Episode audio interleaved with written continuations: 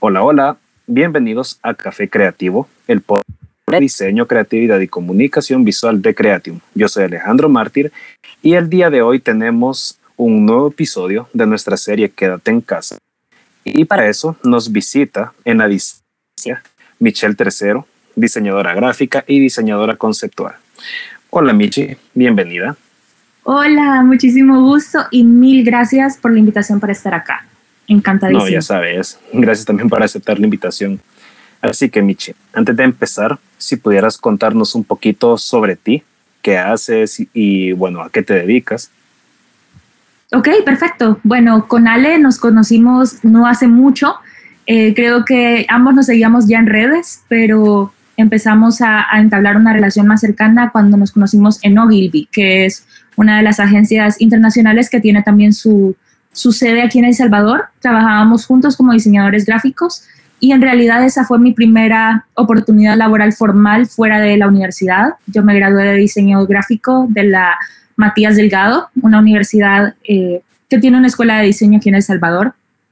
Y durante todo ese eh, trayecto hice diferentes proyectos o participé en diferentes concursos donde gracias a Dios eh, pues no, me llevé el primer lugar en, algunas competencias y creo que la más relevante hasta el momento en mi trayecto profesional ha sido eh, llevarnos el oro para El Salvador en una competencia latinoamericana de publicidad y diseño, creando una campaña para Unilever, junto con una compañera llamada Jennifer, eh, que estaba estudiando en, en aquel momento mercadotecnia, también de la Matías.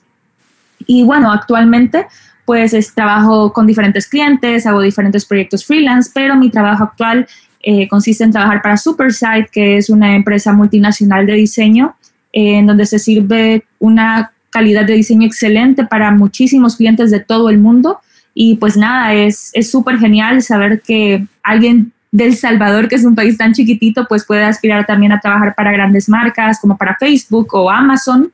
Eh, y pues nada, también me siento súper agradecida de que me hayas tomado en cuenta para estar acá. Y creo, ah, solo una cosita más, también doy clases en la Matías de diseño editorial, creo que es la rama que más me encanta del diseño, me fascina el, diseño editorial, pero sobre todo eh, creo muchísimo en fusionar el arte con el diseño para transmitir no solo la parte funcional que el diseño debe tener, sino también la parte emocional que el arte permite explorar. Entonces, esa es como mi filosofía a la hora de trabajar, fusionar ambos espectros creativos. Buenísimo, qué cool. No sabía que estaba dando clases. Sí, desde hace un año. Has tenido un, bueno, hace un año empezó la pandemia también, has tenido un año bien movido, ahora que lo pienso. Totalmente, totalmente. Y bueno, de hecho comencé dando clases sin saber que iba a ocurrir todo esto del COVID. Entonces, a un mes de haber empezado las clases, pues llega toda la alerta y nos dicen, tienen que empezar a trabajar desde casa. Y fue un aprendizaje constante, no solo de los alumnos, sino que también de los catedráticos de poder pues aventurarnos en el mundo digital y saber que iba a ser muchísimo más retador ganarnos la atención y, el respeto, la autoridad hacia los alumnos, eh, no estando frente a ellos, sino a través de una pantalla. Entonces sí fue realmente una experiencia que dio mucho miedo, pero muy satisfactoria al final del día. Me parece. Bien, aunque esto ya, ya me lo habías contado, hace un, quiero ver, como un mes y medio, dos, dos meses. Para quienes nos escuchen, este episodio les va a dar curiosidad, así que dime, ¿de dónde surge Orecret? Orecret. bueno, Orecret es mi seudónimo, es como el nombre artístico bajo el cual eh, estoy buscando trabajar mi marca. Creo que es súper complicado como diseñador el poder encontrar una voz propia y que se aleje de lo que hemos encontrado a lo largo de, toda nuestra carrera creativa. Y a pesar de que dicen que todo se ha creado, sí es cierto, pero no todo se ha formulado de la misma manera. Hay formas diferentes en cómo puedes alterar los factores para crear un resultado diferente. Y parte de eso, eh, es saber cómo te identificas tú, porque tú puedes ser un ser humano independiente y tu ser artístico o tu ser creativo es pues una parte de todo ese ser humano tan complejo. mi, apellido es tercero, que es como súper raro aquí en El Salvador, pero en, en otros países es súper común. Em, pero sí es algo que me ha caracterizado bastante, que las personas no se acuerdan de mi nombre, sino que se acuerdan de mi apellido.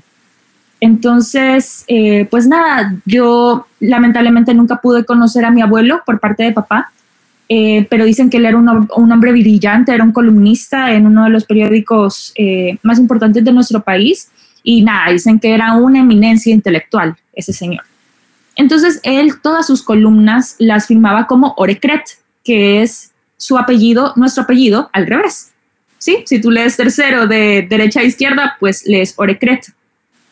Y al final yo creo que él no, comprendía como la profundidad que tenía ese concepto eh, de firmar con tu nombre al revés, pero para mí personalmente lo adopté como una forma en la que tienes que aprender a ver las cosas desde una perspectiva diferente, incluyéndote a ti mismo. Eh, no puedes dar por sentado quién eres eh, solamente porque es lo que has creído ser durante toda tu vida, sino que tienes de verdad que analizarlo desde todas las perspectivas posibles eh, y a veces nos encargamos mucho de darle la vuelta al mundo, pero no nos damos cuenta que lo más complejo es escrutinarnos a nosotros mismos. Entonces de ahí nace mi conceptualización particular de Orecret, retomando lo que mi abuelo ya había hecho, pero también yo firmo con una adicionales. Es como si lo leyeras Orecrete, pero se pronuncia Orecrete. Y es que en el idioma inglés o en el francés, mejor dicho, tú puedes ver algunas palabras eh, que terminan en, la terminación ETTE, em, que es simplemente para diferenciar el factor masculino del femenino, es para aportarle el género, como bachelorette, por ejemplo. Pero eh, cuando tú agregas esta terminación, antes se consideraba que era para desprestigiar o para darle un valor menor al del género masculino. Entonces, pues yo agregué esa terminación al orecret tradicional de mi abuelo eh, para recordarme a mí misma que el hecho también de ser mujer y el hecho de tener esta cualidad femenina, pues es un atributo que aunque otros puedan percibir como una debilidad, incluyéndome también, eh, debo recordar que es un valor adquirido que puedo potenciar para crear cosas que solo una mujer podría crear. Entonces, eso, de ahí nace.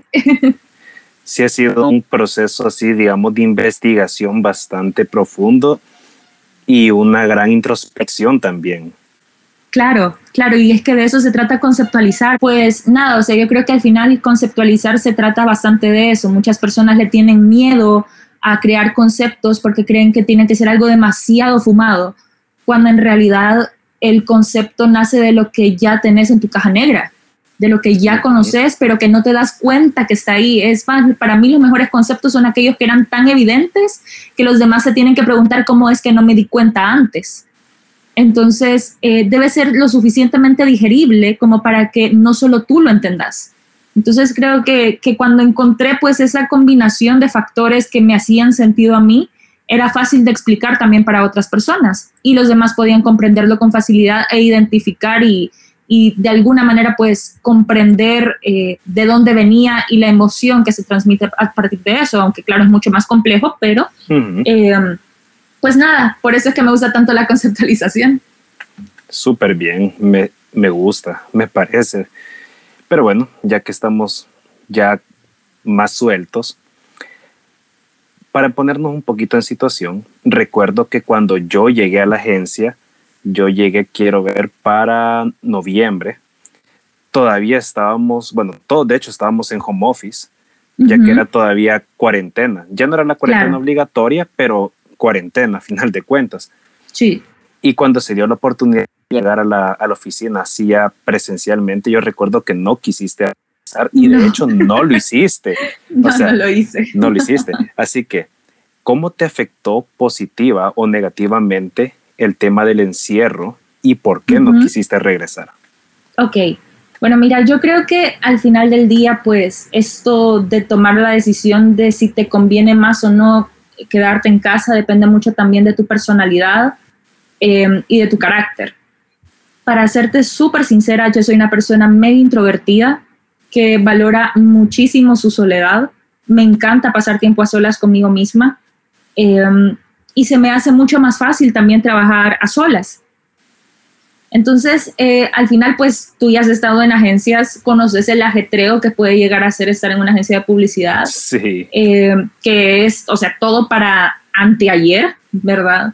Y, y, el estrés que puede conllevar el estar en un ambiente tan ajolotado.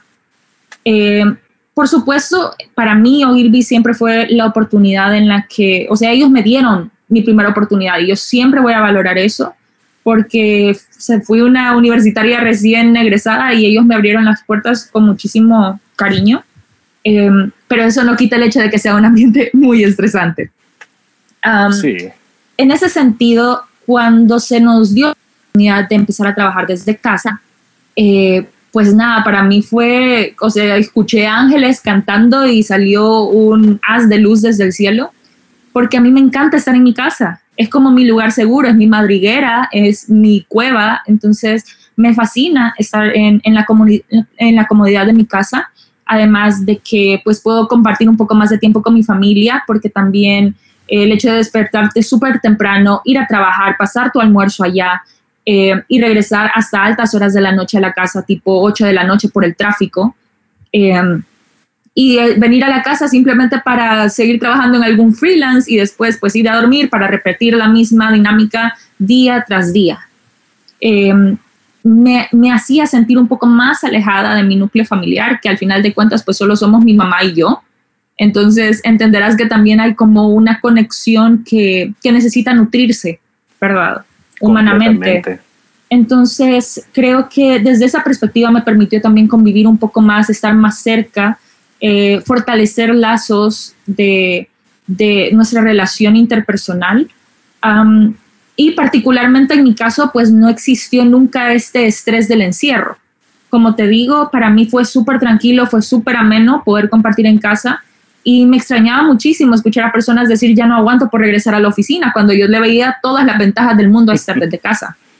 Eh, no, fíjate que a mí personalmente, cuando me pasé hacia Ogilvy, yo venía ya de estar como desde febrero en home office.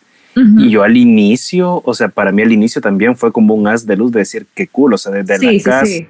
entrar tan temprano, pero con el paso del tiempo, yo no, o sea, hasta esta situación yo no me había percatado que tanto soy yo dependiente de salir a recibir la luz del sol, por decirlo así. O sea, los, los primeros meses de, de, home office yo recuerdo que yo estaba súper productivo, súper feliz, o sea, me fascinaba estar aquí, pero con el paso del tiempo empecé a sentir que me empezó a afectar en muchos sentidos al punto que mi, mi, rendimiento laboral llegó a estar casi que por los suelos. Claro, claro. Porque me afectó tanto encierro. Así que cuando ya se nos dio la oportunidad de regresar, para mí fue como que sí, por favor, sáquenme de aquí.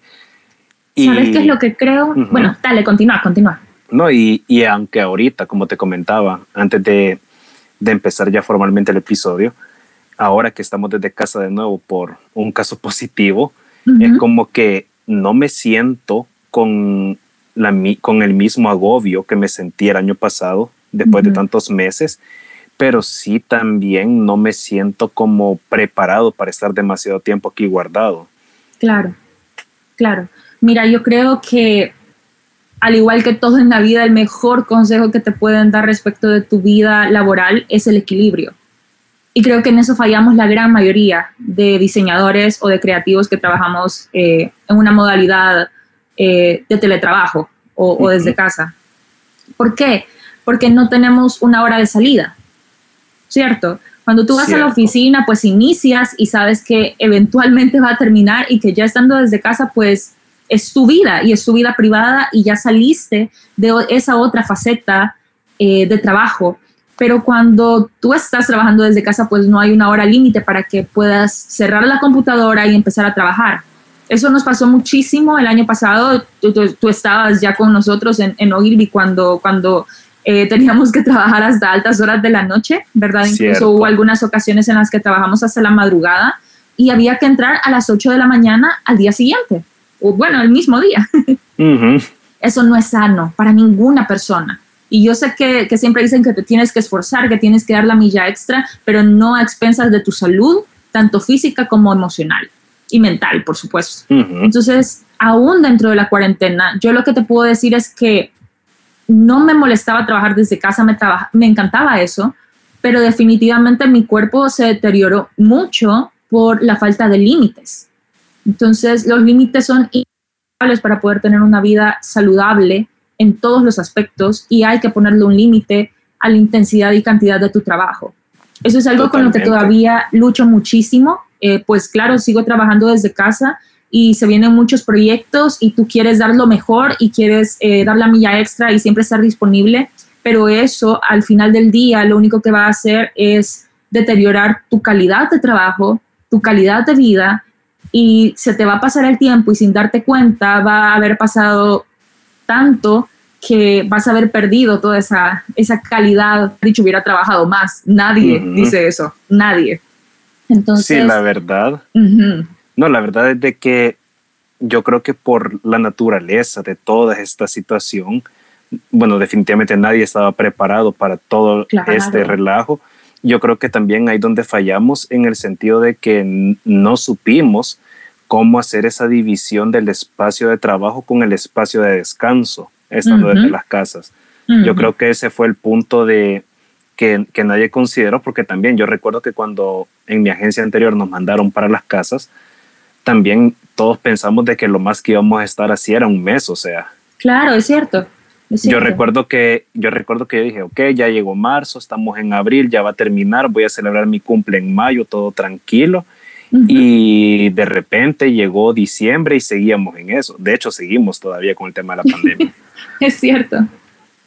Es cierto, ¿no? Y es cierto, yo creo que, que eso es súper válido. Nadie estaba preparado para esto, nadie sabía cómo afrontarlo tampoco, nadie nos capacitó para, para saber cómo sobrellevar las cosas. Y creo que es un llamado también no solo a los diseñadores a saber cómo poner sus límites, sino a los empleadores para saber respetar esos límites, ¿cierto? Porque ningún dólar extra que se te pague va a sanarte en caso de que tengas que lidiar con una enfermedad debido al estrés o al cansancio. Tu vida va primero. Ajá, no incluso, o sea, nuestro trabajo es de estar muchas horas sentados, o sea, sí, exacto. Eh, la vida sedentaria, la vida sedentaria mata, o sea. Totalmente, o sea, tú puedes ver a la gente después de la cuarentena y la gran mayoría teníamos libras de más. Porque de verdad, o sea, pasabas, pasabas sentado todo el día, todo, todo, todo el día, sin parar. Y literal solo para irte a acostar eh, cuando terminabas de trabajar. Entonces, eh, el hecho de estar desde casa no significa que sea menos cansado. De hecho, el estrés emocional puede llevar a que tu cuerpo somatice diferentes eh, emociones negativas que también van en detrimento de tu salud física. El estrés es de verdad una de las peores cosas que le pueden pasar al cuerpo y tú tienes que estar muy consciente de que esos límites debes respetarlos tú y debes también hacer que los demás los respeten. Saber cuándo está disponible, cuándo es su tiempo de descanso. Em, y lo digo personalmente porque yo tuve que ir al médico también durante la cuarentena. O sea, ahora de hecho tuve una cita después de, tres meses. Me encuentro mucho mejor que, que, como estaba el año pasado, pero sí mi salud se deterioró muchísimo a causa del estrés.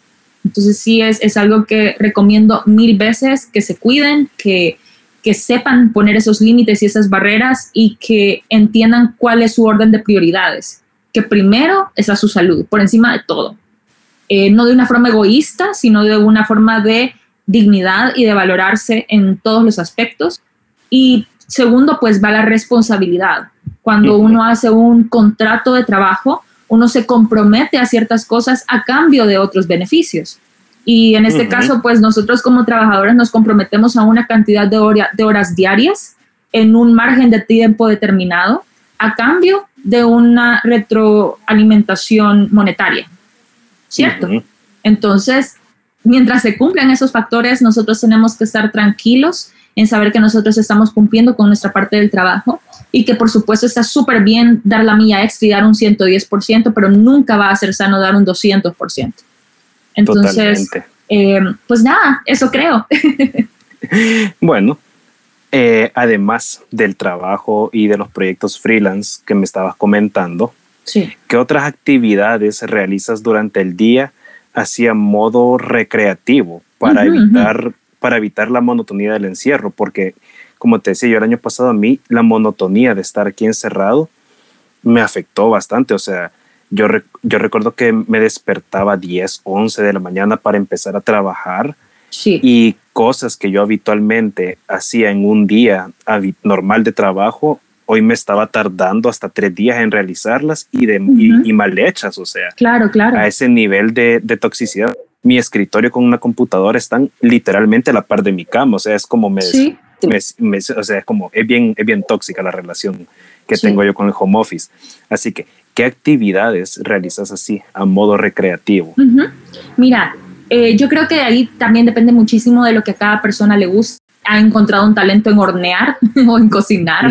Eh, y me parece fabuloso. Personalmente soy pésima para cocinar, pero me gusta hacer galletas. Entonces, si, si puedo hacer galletitas, pues es algo que me relaja mucho también. Pero algo que entendí que era mega de necesario, mega, mega necesario para encontrar bienestar físico y mental, era el ejercicio así full necesario. Y yo soy una persona que detesta el ejercicio, que de verdad Dios no me dio esa cualidad en mi vida, me dio cerebro, pero no me dio músculos. De verdad, soy pésima, pésima, toda la vida lo he sido. Yo era a la última que escogían para formar parte de los equipos en la escuela. De verdad. Somos, somos del mismo equipo entonces. Sí, sí, sí, sí. Entonces, horrible. Pero eh, es súper necesario. Es como no poder vivir sin eso, porque no entendés el daño que le hace a tu cuerpo no tener una hora de actividad física al día es tan necesario.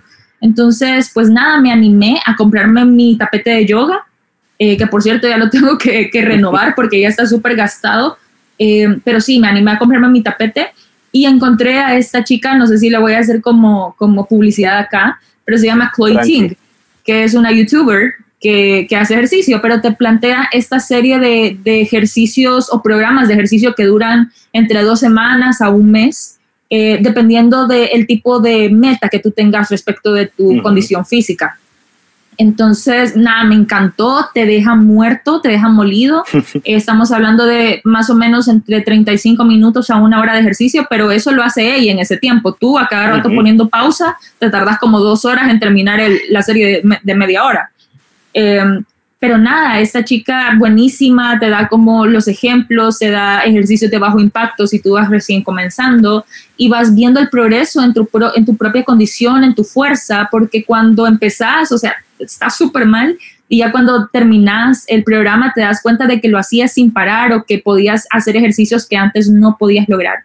Entonces, creo que eso también te da una capacidad de, de tener más fortaleza eh, física y mental, pero también de darte cuenta que puedes lograr objetivos a corto plazo y eso es positivo. Cuando estamos en este tiempo de cuarentena, tú no ves el final. No sabes cuándo va a regresar a la normalidad, cuándo las cosas van a volver a ser como antes, cuándo voy a tener un cambio de rutina eh, y esperas indefinidamente y eso te da una sensación de incertidumbre que no es positiva para nadie. A nadie le gusta no saber nada.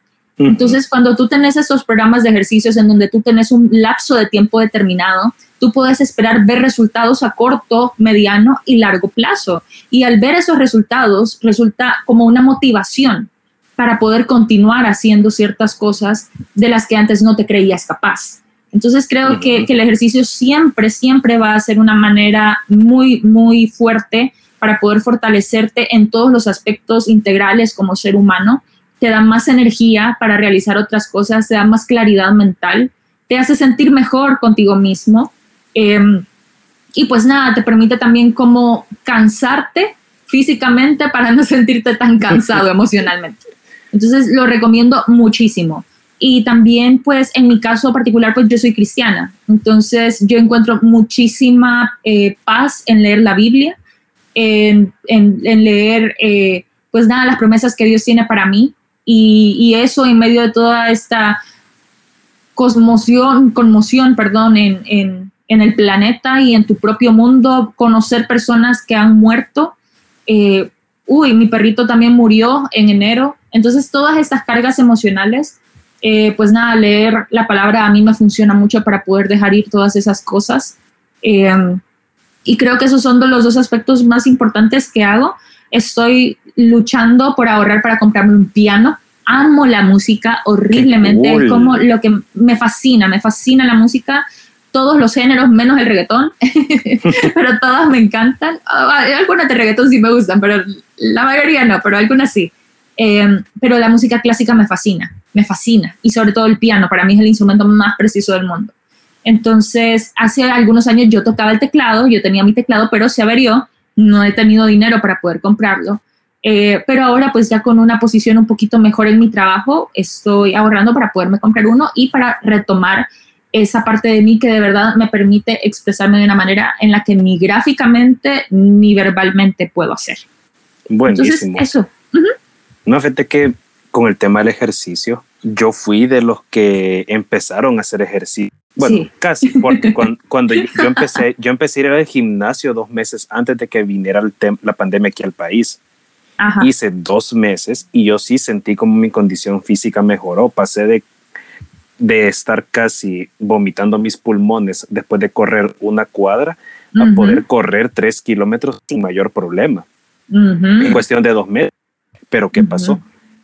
Hice una rutina, me lastimé el brazo y después de eso empezó el tema de la pandemia y es como, ok, ya no lo retomé y ahí quedó, ya, ya, va, ya hace poquito más de un año desde que no me acerco a un gimnasio.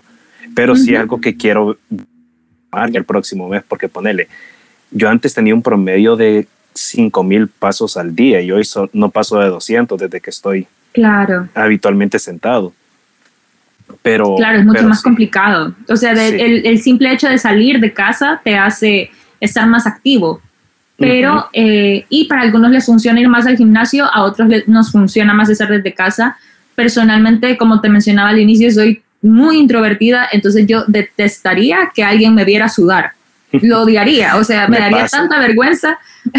sí, yo no, no podría hacer más un ejercicio. No, no, no. no, fíjate que yo también soy una persona bastante introvertida, pero que ha aprendido a ser extrovertida. Ok, ok. Sí, te has ejercitado en eso. Ajá, es un proceso bien interesante y es por el mismo tema de, de, la revista, o sea, es como eh, me vi forzado a andar en eventos, eh, socializar con otras personas, con romper el hielo para eh, desarrollar conversaciones, como poco a poco es como que el, este proyecto me ha ayudado a hacer como esa transición de la introversión a la extroversión. Ok. No, y realmente es un buen ejercicio con el tiempo, o sea, ya, ya no, uno ya no se siente incómodo con tanta gente, pero tampoco es que yo diga, ahorita mismo me quiero ir a meter donde hay 200 personas, independientemente hubiera o no pandemia. Sí. Pero bueno, aunque ahorita ya lo tocaste así como a grandes rasgos, ¿cómo te mantienes creativa estando en casa? Ok, Mira, yo creo que en realidad cada quien tiene como su metodología para, para mantener la creatividad a flote. Te soy sincera, yo paso por muchísimas lagunas creativas, muchas. Y durante esas lagunas se pregunta si yo soy buena para esto, si en realidad esto era lo que debía hacer con mi vida, si me equivoqué de carrera, porque de verdad hay muchos, muchos momentos en los que no me siento capaz. Muchos. Eh, pero personalmente yo creo que puedes encontrar creatividad en todos lados, eh, en el lugar menos esperado, mientras lees algo, mientras recuerdas algo, mientras contemplas algo, viendo un programa de televisión, oyendo una canción, o sea, no hay una manera para, para determinar de dónde van a surgir esas ideas que, que marquen la diferencia. Eh, definitivamente, yo se lo digo a mis alumnos muchísimo, siempre estén atentos a las referencias, siempre vea, y eso más a manera visual, o sea, solamente para obtener como una idea de lo que se está manejando actualmente eh, o de qué funciona, más o menos cuál es mi estilo, poder identificar con qué me siento más cómodo o identificado, pues buscar referencias, ¿no? En, páginas de diseño buenísimas donde ves proyectos espectaculares. Eh, y pues nada, de, de esa manera pues puedes aprender también por simple vista y eso es muy, muy bueno pero mi secreto para, para las mejores ideas que he tenido eh, y para los mejores proyectos que he realizado, y lo digo con muchísima humildad, ha sido pidiéndole a Dios que me lo deje. De verdad, no tengo otra manera de explicarte cómo, eh, por ejemplo, esta idea con la que ganamos eh, El Salvador, que competimos contra República Dominicana, contra Argentina, contra Colombia, contra México.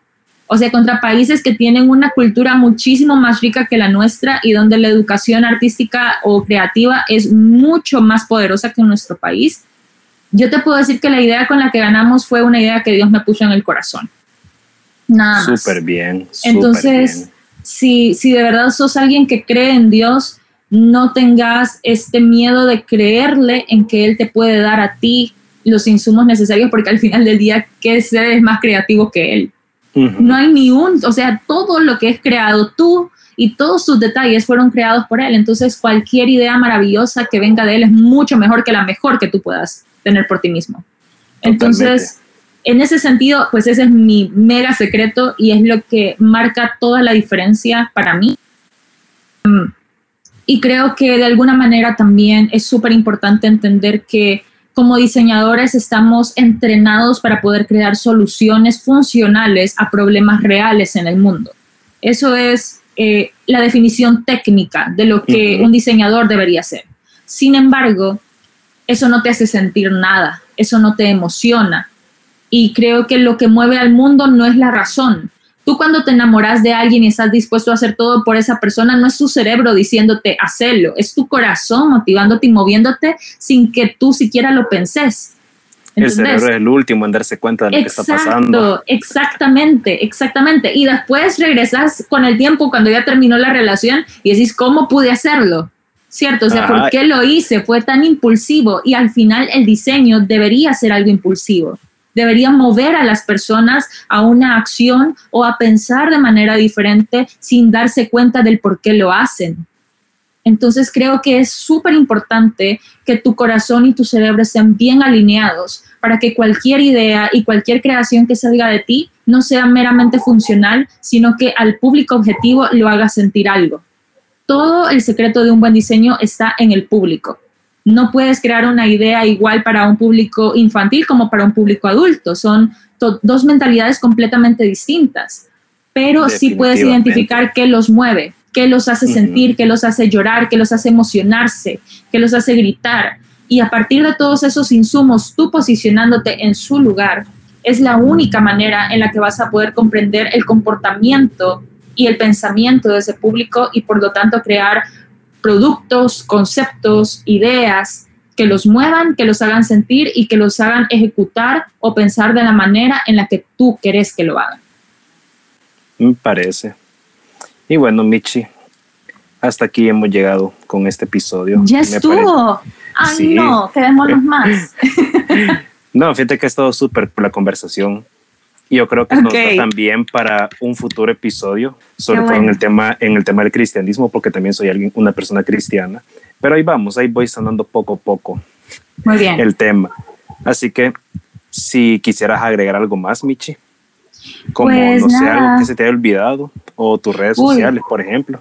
Ah, ok, bueno, yo honestamente no soy fan de las redes sociales, no me juzgues, o sea, eh, para mí las redes son una excelente herramienta que ha sido pésimamente usada.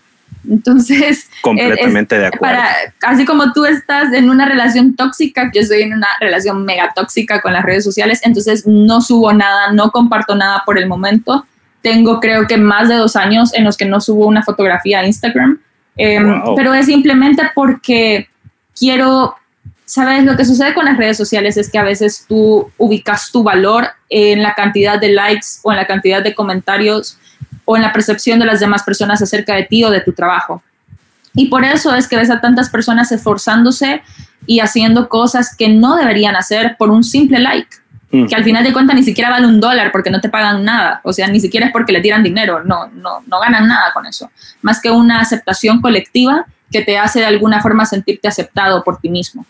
Y eso me pasó a mí durante un tiempo. Cuando yo subía alguna que otra cosita que, que hubiera hecho, yo esperaba con ansias ver cuál iba a ser la, la reacción y al no obtener las reacciones que yo esperaba me deprimía y me empezaba a cuestionar nuevamente si en realidad era buena mi trabajo o si lo que yo hacía no servía.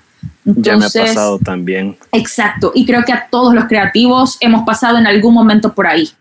Y se trata de, de comprender que no es así como funciona, y que lo que sea que tú subas en tus redes sociales debería de complacerte a ti como creativo, a ti como diseñador o a ti como artista antes que a un público, porque es su trabajo personal y el trabajo personal, el único objetivo que tiene es hacerte sentir a ti bien, no al resto. Ya cuando hablamos de un cliente, pues ahí es otra cosa, pero lo que tú subas a tus redes sociales se trata de que tú te sientas complacido con lo que has realizado.